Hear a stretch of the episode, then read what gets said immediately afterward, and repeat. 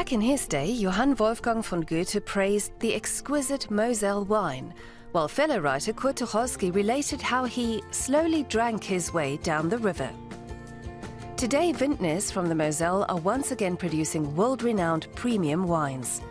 Like Markus Molitor, his Vinothek is deliberately bare so nothing distracts from the wines.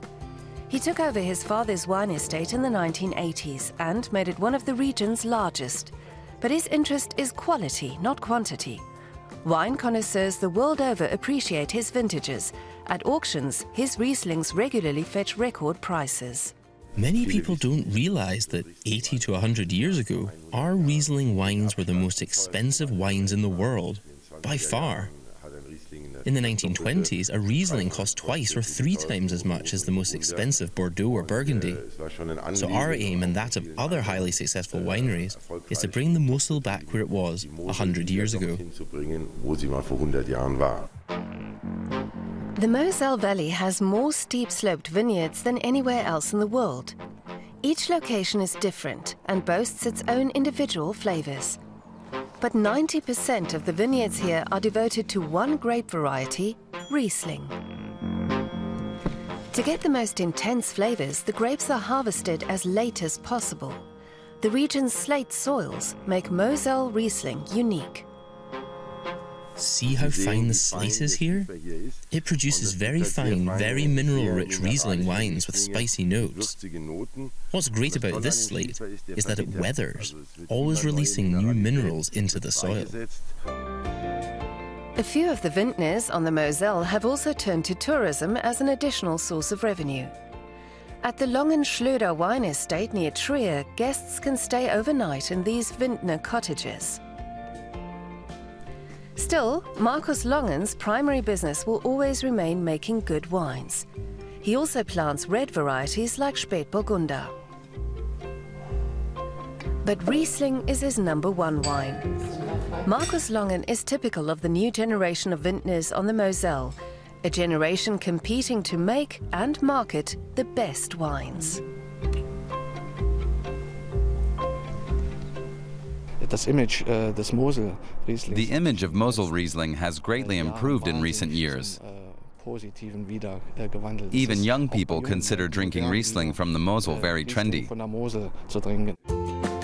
Riesling makes delicious sparkling wine as well, riddled or turned, by hand of course.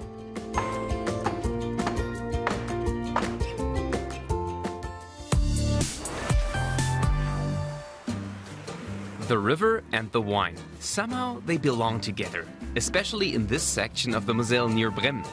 It's where you'll find the Calmont, which is probably the most famous vineyard in Germany because of its steep slope.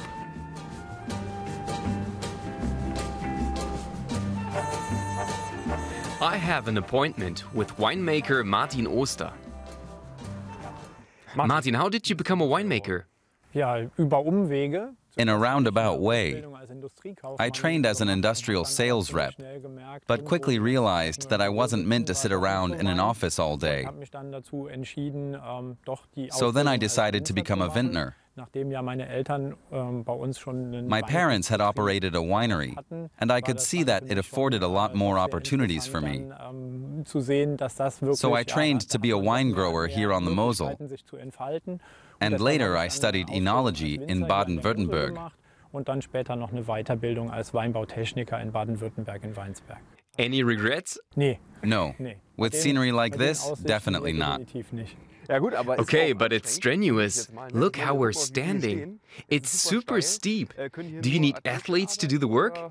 No, the people from around here are used to working on steep slopes. That's not a problem for them. The most important thing is to have good footwear, and it helps if you're not too afraid of heights. Why is the wine from the Moselle so special? How does it differ from other wines? It's the soil. Because we have these steep shale slopes, the slate found at these elevations warms the vineyard slightly. Due to its dark color, the slate stores heat, which is emitted to the grapevines little by little. That means it's always a little warmer up here on the hill than in the flatter areas. And that helps the Riesling, most of all, to ripen well. Because Riesling is a grape variety that ripens relatively late. So here, the Riesling matures nicely without acquiring too high an alcohol content. And due to the shale soil, it has a great minerality. Can I eat one? You can, but it won't taste very good. We're still too far from harvest time, so it won't be much of a treat. You'll notice that the grapes are still pretty hard. But if you want to try, go ahead.